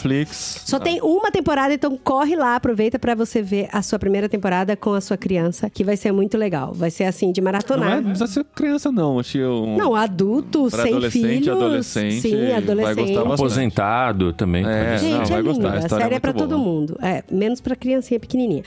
É. E a outra série que eu queria indicar também, que é na- na- entra na mesma categoria pra criança grande, adolescente. Aí é minissérie, adultos, com começo, meio e fim. com começo, meio e fim. Chama o Meu Coelhinho Oli. E essa é triste, mas é, é- ela é muito boa pra ver com crianças e Você adolescentes. conferiu porque... o título é esse mesmo, em português? É, em português eu acho que é. É, eu Oli. acho que é O-L-L-I-E. Oli. Eu não É. sei se é meu coelhinho. É porque a gente, a gente tá com os títulos ou em espanhol ou em inglês, então É. em português às vezes Não não, é. aparece, a gente tem que pesquisar como que tá em, em português, né? Olhe o coelhinho perdido. Olha o coelhinho Olha perdido. o coelhinho perdido. O título pode parecer muito infantil, mas não é muito Gente, infantil. não é infantil, não é infantil. E, Ele é uma mistura de live action com stop motion, porque tem o, o coelhinho, né? Não, acho que não é Não sei stop motion. stop motion, acho que é animação 3D. É animação. E lida com muitas questões na vida, né? Inclusive morte. Então é muito bom você assistir a série que levanta vários questionamentos e você é bombardeado, assim, com questionamentos pelos seus filhos e questionamentos de você mesmo com relação ao que você tá vendo na televisão. E é muito bom pra gerar essa, essa conversa em família também. E se emocionar. E é muito E emocionante. sim, você vai se lembrar muito de Toy Story, tá? Acho que Sim, é emocionante. É emocionante. tem Pra- muito Toy Story Pra todas as idades aí, menos pra criança pequena. Essa foi a indicação que eu indiquei pra minha amiga. Ela falou: Ah, queria muito assistir uma série com meu filho e tal. E aí eu vi sua indicação no Instagram. Só que eu não tinha feito o disclaimer que pra criança pequena pode ser muito pesada. E o filho dela teve muito pesadelo, assim, por dois, duas noites seguidas, teve que dormir. E ela falou: Dri, você não falou que não era pra criança muito pequena. É. E eu falei: Ai, meu Deus, esqueci. Pode Porque um tem palhaço, mas o palhaço é um pouco assustador. Um creepy, então, palhaço é. creepy. É. Então, pra crianças acima de, sei lá, 9 anos, talvez. 7, 8 anos já dá. Alguns livros, então, rapidinho, pra gente caminhar pro final aqui. Oi, pessoal, aqui é o Gustavo Borges. Eu vim indicar para vocês o livro O Contrabandista de Deus do irmão André. O irmão André foi um holandês que nasceu em 1928 e se converteu logo depois da Segunda Guerra Mundial, conheceu o Senhor, treinou-se para ser missionário na Escócia e começou sua carreira missionária indo para Polônia. Ele foi participar de um congresso de juventude na Polônia comunista e lá ele encontrou com resquícios da igreja cristã que estava sendo perseguida pelo comunismo. Aquilo impactou ele demais, transformou a vida dele e nesse livro ele conta a história de como ele começou a levar Bíblias para os países que estavam do outro lado da cortina de ferro, para os países comunistas. À medida que você vai lendo, você vai vendo os milagres que Deus fez, a coragem que ele tinha e ele também vai descrevendo como era a vida dos cristãos perseguidos naqueles países comunistas. Ele vai em vários países. É um livro que tem realmente me deixado assim impressionado como a gente consegue aprender sobre a perseguição ao cristianismo, sobre a fé, sobre acreditar que a gente consegue mudar mesmo fazendo sozinho a missão. Ele escreveu esse livro no final da década de 60, depois ele ainda viveu muitos anos, ele faleceu em 2022. Eu recomendo demais que todos vocês leiam e sejam transformados, inspirados, motivados pela história desse contrabandista de Deus, o irmão André. Temos que confessar aqui, né, esposinha? Você já leu? Não, eu nunca li, mas a gente conhece bem a história A gente conhece também. a história, Principalmente mas é- porque a missão Portas Abertas, assim, indica fortemente, fala bastante desse livro. Não, eu conheço e- toda a história, já Sim. vi várias situações, mas nunca peguei o livro pra ler todinho. Acho que é um dos pecados do cristão, né? Que nunca leu a história do contrabandista de Deus, do irmão André, esse clássico da literatura cristã. Ainda que com a morte dele, né, a história dele tenha sido rememorada diversas vezes aí o ano passado, né? Ó, eu vou tocar aqui também um áudio muito especial, que é do Samuca, o filho do Gustavo. Ai, o Samuca. O Gustavo é quem grava a nossa série sobre jet lag, né? Sobre fazedores de tendas e tal. E o Samuca ouve todos os nossos Que podcasts. bonitinho. E ele quis dar uma recomendação Samuca. também. Ai, que lindo. Olá pessoas, meu nome é Samuel Borges, eu tenho 10 anos. Vou falar sobre o primeiro livro de As Crônicas de Olan. Este livro foi escrito por L.L. Wurlitzer. O personagem principal se chama Ben, o guardião de Li. Ele é aprendiz de um latache, que é uma profissão de lapidador de uma pedra especial chamada Shohan, que, dependendo do modo de lapidação, pode ser usada como telefone, jogos, equipamentos, armas e muito mais. Em uma noite sombria, a casa dele foi incendiada e o mestre dele, Enoch, capturado. Ele e seus dois amigos, Adin e Liana, embarcarão em uma longa e divertida jornada em busca de Enoch. No caminho, enfrentarão muitos desafios, batalhas e irão adquirir muita sabedoria e conhecimento, os quais te intrigarão e o incentivarão a continuar a ler. Quando você terminar, com certeza irá querer que ainda estivesse começando. Este é um pequeno resumo de uma das histórias mais cativantes que eu já li. Ai, que fofo. Sensacional. Que bonitinho, Muito que bonitinho. bonitinho. E é tão gostoso porque os nossos filhos gostam muito de ler, né? Então, às vezes, a gente indica pra eles, eles indicam pra gente. Que legal, olha Já ó. fomos recomendados de ler Crônicas de Holanda, dizem que é uma trilogia muito interessante, muito cativante. E quem já leu vai poder atestar aí, né? Fala, meus amigos, tudo jóia? Aqui é o Lucas Gonçalves e eu tô aqui para compartilhar com vocês duas indicações de livros e para ser bem sincero, são dois livros muito especiais para mim. Ambos os livros são de um dos meus autores vivos preferidos, o inglês Neil Gaiman. O primeiro se chama O Oceano no Fim do Caminho. Ele trata a história de um, um homem que, ao revisitar o lugar onde ele morou na sua infância, se relembra de alguns episódios muito peculiares de quando ele era pequeno ainda. E no decorrer dessa história, a gente consegue perceber algumas pegadas, algumas impressões do evangelho, tanto do pecado, da queda, quanto de uma salvação graciosa, presente por toda a narrativa. É uma leitura muito especial e muito gostosa. E a minha segunda indicação é O Livro do Cemitério. Nele, Neil Gaiman conta uma história onde um assassino é contratado para dar cabo de toda uma família, mas sem querer ele acaba perdendo o bebê, o filho mais novo, que acaba sendo acolhido e protegido. É, é, ele, na verdade, ele passa a ser até educado pelos moradores de um cemitério, pelas assombrações, pelos seres das trevas e coisas desse tipo. É bastante curioso que nessa história o vilão não são os monstros, mas é o próprio ser humano. E com isso a gente consegue se olhar um pouco no espelho e perceber como a gente consegue ser mal. né? E para ser bem sincero, além dessa questão filosófica e teológica, o livro é muito gostoso de ler, gente. É bastante fofo, o personagem principal é extremamente cativante e assim, vale a pena. É uma leitura deliciosa. Espero que vocês gostem. Fiquem com Deus e um grande abraço. Que engraçado, Gaiman. né? É a segunda vez que ele indica Não, o Oceano do Fim do Caminho. É, mais, mais- mais de do Neil segunda Gaiman. vez. Eu achei interessante ele falar que um livro do Neil Gaiman é fofo. É. Porque o Neil Gaiman escreveu Deuses Americanos aí. E é bem pesado o livro. É. Então, mas o, o, o Murilo recentemente aqui, meu filho adolescente, ele leu o Stardust, né? Que é o Mistério da Estrela, né? Ai, que é, é fofo também. Que é É fofo, filme, sim. né? Você conhece o É, filme. eu conheço o filme. É, não, é, ele originalmente era um livro, daqueles livros que tem uma ilustração a cada dupla, assim, sabe? É um livro longo e tem muita ilustração e, muito, e muito texto também. E é uma história de. É um, é um conto de fadas ali, uma história de fantasia e tal. Muito legal. De certa forma é fofo, sim. Oceano no Fim do Caminho, o Lucas já fez com os jovens da igreja dele de ler um capítulo por semana, ou cada 15 dias, não sei, e todo fim de semana discutir sobre o livro, assim, de um Olha autor lá. ateu, né? Então Cara, acho que é tem muita coisa é legal pra refletir aí. Bom, chegou a hora de tocar o áudio surpresa, que a Eu Adri não sabe curiosa. quem é. Chegou a hora, já, já segurou a audiência. É, mas, tá, gente, olha só, a gente vai ainda? cortar o bolo, mas fica pro final da festa, É. viu? Não, vai ter mais depois. Porque, assim, ele não se apresenta, mas vocês vão reconhecer a voz. Olá, pessoal. A minha dica, meu comentário é sobre um livro que eu nunca tinha ouvido falar, não tem traduzido para português e que eu fiquei sabendo que ele existe através de um professor de Harvard que escreveu um livro, um professor chamado Arthur Brooks, dando uma entrevista para o Alan Alda no seu podcast sobre o livro que ele escreveu, um livro chamado De Força a Força, sobre a- as mudanças de qualidade e características das inteligências através do tempo, das idades que a gente atravessa numa vida. Falei, falei, falei, mas não falei do livro. O livro que ele cita é um livro do século XIX chamado O Caminho de um Peregrino, escrito por um monge anônimo da Igreja Ortodoxa Russa, narrando a viagem dele pela Rússia desse década de 1880 por aí, em que o livro basicamente é ele peregrinando de cidade em cidade em mendicância e orando, e orando e orando. Isso é só, isso é tudo. No entanto, minha gente, que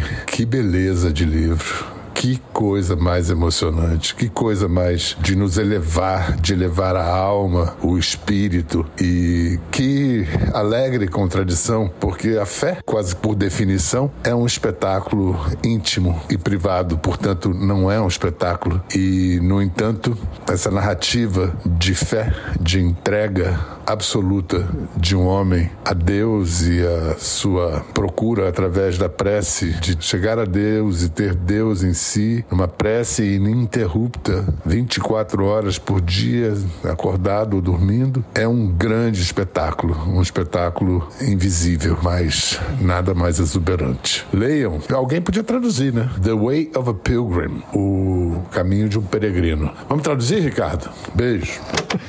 Ah, que da hora! Olha que Grande legal. Pedro Vial, olha aí. Pedro Bial participando do podcast. O, o Não Ricardo é? encaminhou o áudio pra mim. Eu Que demais, que arrepiei demais. igual o Homem-Aranha quando. Então, tá você no sabe, ônibus tem, tem várias coisas que eu queria falar sobre esse áudio, mas acho que pro ouvinte a coisa importante de dizer era que, que esse foi um dos dois livros que eu li nas minhas férias e por, por recomendação do Pedro Bial. Ele me recomendou muito fortemente ler esse livro, The Way of Pilgrim. Queria falar uma- algumas coisinhas sobre ele daqui a pouquinho. Mas nas nossas conversas sobre espiritualidade, o Pedro também me recomendou esse podcast. O Alan Alda é esse ator, né? E ele tem um podcast muito legal chamado Clear and Vivid. Clear plus Vivid, tá nas boas plataformas assim. E eu ouvi por recomendação do Pedro um episódio que foi uma entrevista com o Francis Collins, aquele cientista envolvido no projeto Genoma e tal, que é um cristão super declarado, estupidamente inteligente. Descobri no podcast que ele também tem uma banda. E o- no final da entrevista com o Francis Collins, o Alan Alda pergunta pra ele qual livro é, mudou a vida dele, se ele tem um livro pra recomendar.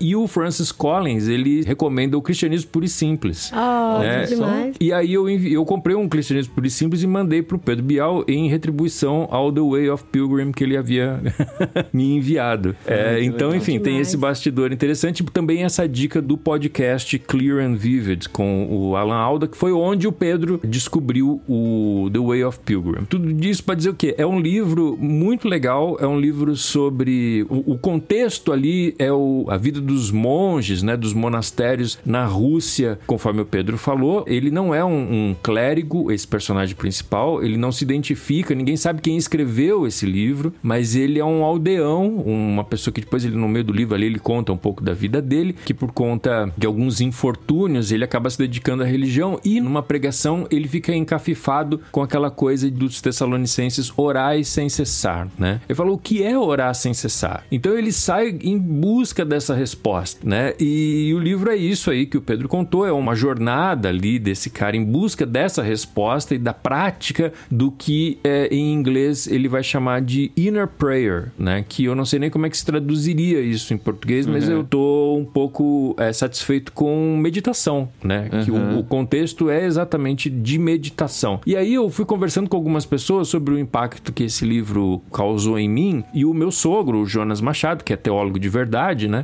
Ele, né?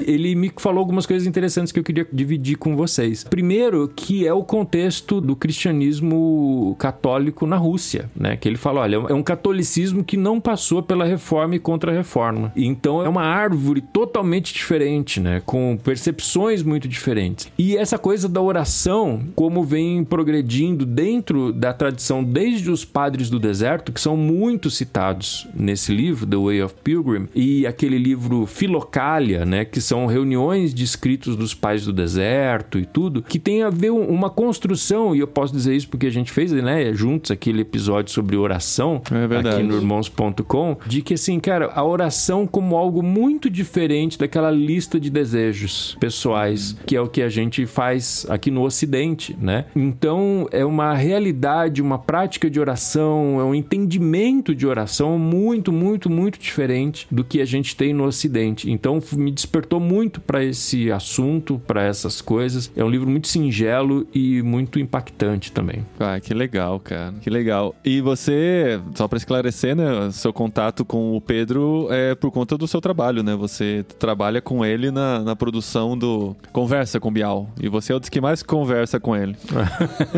É verdade, eu sou um dos roteiristas ali do programa.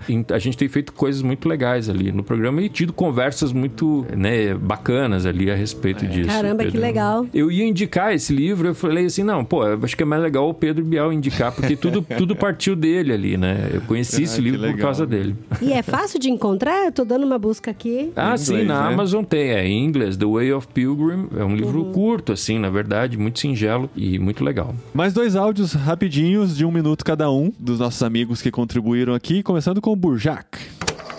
Oi, eu sou o Burjaki. Então, a minha indicação é um canal no YouTube que eu tô curtindo muito, que é o PH Santos. Ele faz análises de filmes numa pegada muito legal. Não é só análise daquilo que tá ripado, né, como o pessoal diz, mas ele faz análises muito legais. Ele faz análise das séries também. Ele tá fazendo agora The Last of Us, é, com, muito spoiler. Então, vai lá nessa análise do, do episódio quando você já tiver assistido. Mas ele tem outras análises de filmes. Ele, por exemplo, ele fez a, a transmissão do Critics Awards, foi muito legal. Ele tem análises bem bacanas, o PH Santos no YouTube. E outra dica é Casa Teológica. Se você é um jovem pentecostal e tá aí achando que só os reformados estão na crista da onda, não. Casa Teológica é um material produzido por jovens pentecostais, material de altíssima qualidade, onde você encontra lá no Instagram. Casa Teológica e PH Santos são as minhas dicas. Valeu!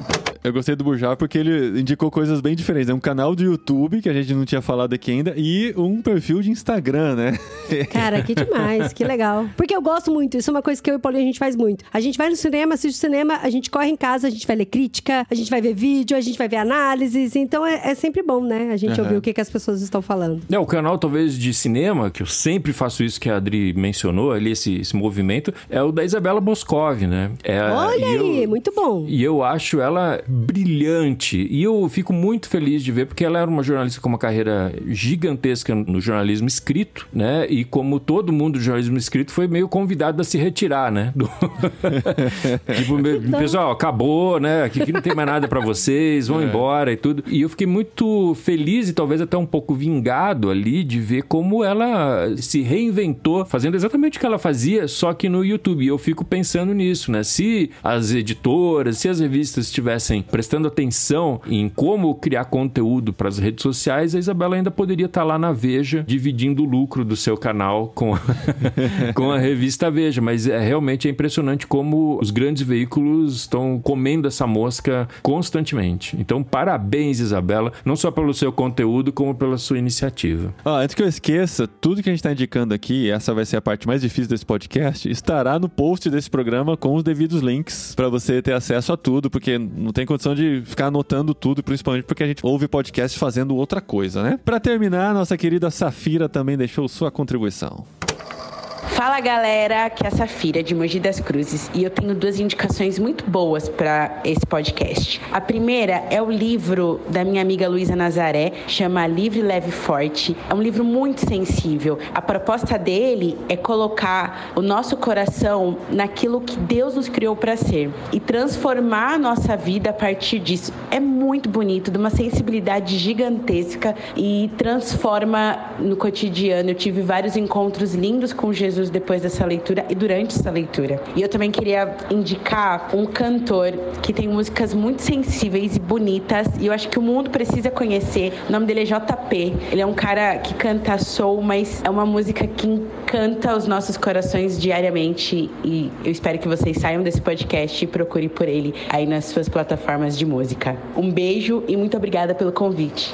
Muito bem, esses foram nossos queridos amigos que mandaram seus áudios com suas indicações. Tenho certeza que a gente tem conteúdo pra um ano, né? Sem contar o que vai surgir nesse ano, né? Mas pra um ano de consumir conteúdo, tem muita coisa boa. Vai ter coisa que vai agradar mais, vai agradar menos. Então a gente agradece todo mundo que separou um tempinho e mandou o áudio, todas as vozes conhecidas por vocês, né? Só uma nunca participou do podcast ainda, mas quem sabe um dia a gente tem esse privilégio. Muito obrigado mesmo. Restaram algumas recomendações nossas que a gente gostaria de finalizar. Faltou quadrinhos, né, gente? Ricardo, Faltou. você tem uma indicação de quadrinhos? Como se não Ah, estivesse. pois é, na muito pauta. bem Deixa eu lembrado. pensar, né? Então, o outro livro que eu li nessas férias é um livro de quadrinhos. Quer dizer, eu sei que é quadrinhos porque ele foi lançado pela Quadrinhos na Companhia, né? Que é o selo de quadrinhos da Companhia das Letras. Mas ele explora muito o formato ali, né? Ele é um livro de quadrões, na verdade, e de textos preto no branco ali, né? Então, ele não é quadrinhos no sentido de balãozinho, né? Não tem balãozinho nesse livro. É um livro de luxo, capa dura e tal. O nome do livro é Estado Elétrico. Ele é um livro do Simon Stalenhag, que é aquele truta do Tales from the Loop, aquela série Ai, A gente Prime, gosta muito. É, outra que a gente tá esperando uma segunda É, temporada. verdade. Eles Pois não é. falam se tá cancelado, Olha, a gente não. achava que só eu e o Paulinho conhecia essa série. Não, essa série é muito. que o Ricardo conhece um- é, não, é muito legal. Tem, eles chegam num tom ali, né, de doçura, com uma coisa sombria, tudo ao mesmo tempo, assim, muito. é. Agora, o legal dessa série, não sei se vocês sabem, imagino que sim, porque se vocês chegaram até o Tales from the Loop, vocês também devem ter chegado a essa informação, é que ela é uma série baseada nos quadros do Simon Stalenhag. É Tá. por isso que é tão plástico aquilo, porque aquilo era são pinturas adaptadas, transformadas numa série. é tão visual. E é tão essa- linda, né? é muito lindo, com aquelas coisas ali, meio aquele futuro do Sim. passado, Do passado, né? Aquela, Futuro do passado. Com Né? neve, tudo. Ah, é tudo bonito demais. muito desolado e tudo. Então essa é muito a onda dele como pintor. E esse Estado Elétrico, que é originalmente de 2017, se eu não me engano, conta uma história de uma menina e um robô, né, um robô humanoide assim, que estão atravessando alguns estados de um Estados Unidos alternativo, é uma história que se passa no ano de 1997, onde a civilização americana foi completamente consumida pelas ideias de realidade virtual. Eles têm ali um negócio que eles chamam de projetores neurais, que são máscaras, capacetes assim que as pessoas usam para serem transportadas para outras realidades, e essas outras realidades elas são geridas, monopolizadas por umas grandes companhias. E o livro explora tanto esses novos formatos que ele se apresenta quase como um livro patrocinado, né? Tem o logotipo da empresa, ele parece um coffee table book assim dessa própria Caramba. empresa, né? Tem o logo, tem umas propagandas da empresa no meio e depois tem umas histórias em primeira pessoa, depois em terceira entrecortando. O final é muito surpreendente, muito doce e muito reflexivo. Bom, É super reflexivo o livro, a obra dele é muito reflexiva. E eu li num lugar onde eu, eu não tinha Wi-Fi e então eu só fui descobrir isso que eu vou falar depois, então eu já advirto os ouvintes para isso. O Simon Stalenhag, ele gravou um disco para servir de trilha para leitura Oh, desse que demais. desse, dessa história. Eu só descobri ah, depois de já ter lido o livro. Tem no Spotify, chama-se é, Electric State, e vale a pena. É super contemplativo, uma coisa meio cold wave ali, uma coisa meio anos 80, Caramba, teclado. Vai ter que ler de novo agora com a trilha. Vou ter que ler de novo. Não. Exatamente. É um grande livro, recomendo fortemente. Dá pra ler assim num dia. Eu li o livro todo num dia e recomendaria se você ouvisse com as trilhas pra ver e me conta aí depois como é que foi a Caramba, experiência. que demais.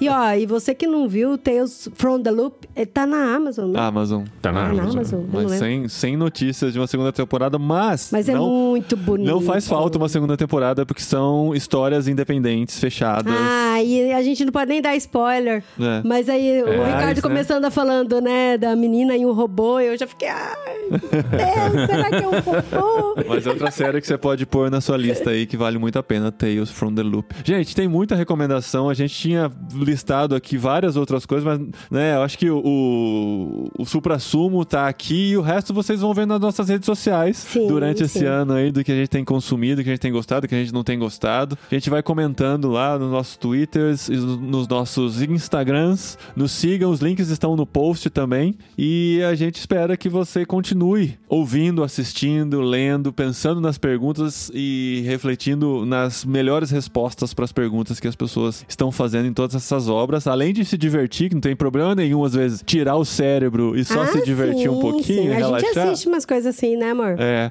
mas quando é desafiador, quando faz a gente pensar e refletir, a sensação é muito mais de, de satisfação, né? De, de ter gastado aquele tempo naquela obra que a gente se debruçou durante alguns minutos, ou horas, ou dias, dependendo do que a gente está consumindo, né?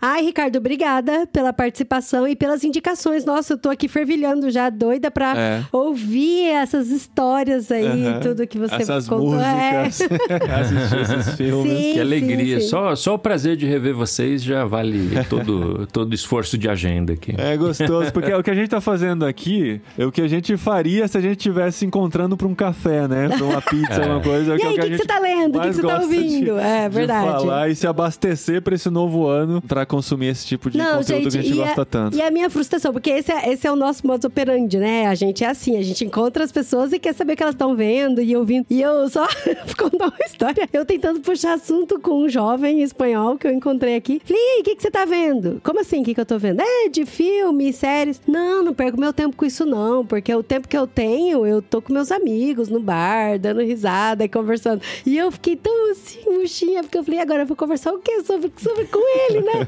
e eu falei, livro, tem lido alguma coisa? Ah, não, ixi, não tem atenção pra ler, não. É. Se eu começo a ler, me dá sono. Aí eu falei, ai, gente, eu não tenho assunto. O que, é, o que mais machuca a gente é quando a gente vai falar sobre alguma coisa, a pessoa fala que não tem tempo pra isso, né? É, Ah, é. Ah, Você assistiu tal filme? Ah, não tenho tempo pra essas coisas, não não. tem tempo pra ver filme, Nossa, pra ver série. eu Nossa, fico- como você é. consegue A pessoa fala, nossa, eu, eu, ver? eu, eu fico assim, com inveja de vocês que têm tempo que tem pra ver tempo tanta coisa, pra né? ver série, filme, pra ler livro. Não é simplesmente por falta de coisa pra fazer, é questão de priorizar, de, de fazer isso parte da nossa vida, né? Sim. E a gente então, faz... assim, a gente passou uma série de indicações pra você que, como a gente também, né, tem tempo pra fazer essas tá aí, tá aí de boa na vida, né? e durante o ano a gente vai continuar com nossa série pós-créditos, em que a gente pega algumas obras e estuda e disseca um pouco mais e analisa da nossa experiência de consumo delas. A gente vira e mexe, vai entrando com um episódio sobre alguma coisa que Sim. vai chamando a nossa atenção durante É, o além ano do aí. literário, né? Onde a gente também estuda um livro, disseca e fala sobre ele. É, disseca nem tanto, mais mas. É, mas compartilha a nossa né? É. experiência de leitura, né? Sei lá, eu achei chique essa palavra disseca, eu quis Disseca. usar também no meu comentário. Então a gente se vê e se escuta durante esse ano aqui no podcast Irmãos.com e a gente espera que o Ricardo volte mais vezes pra estar com a gente aqui. Boa, a gente se vê. Valeu!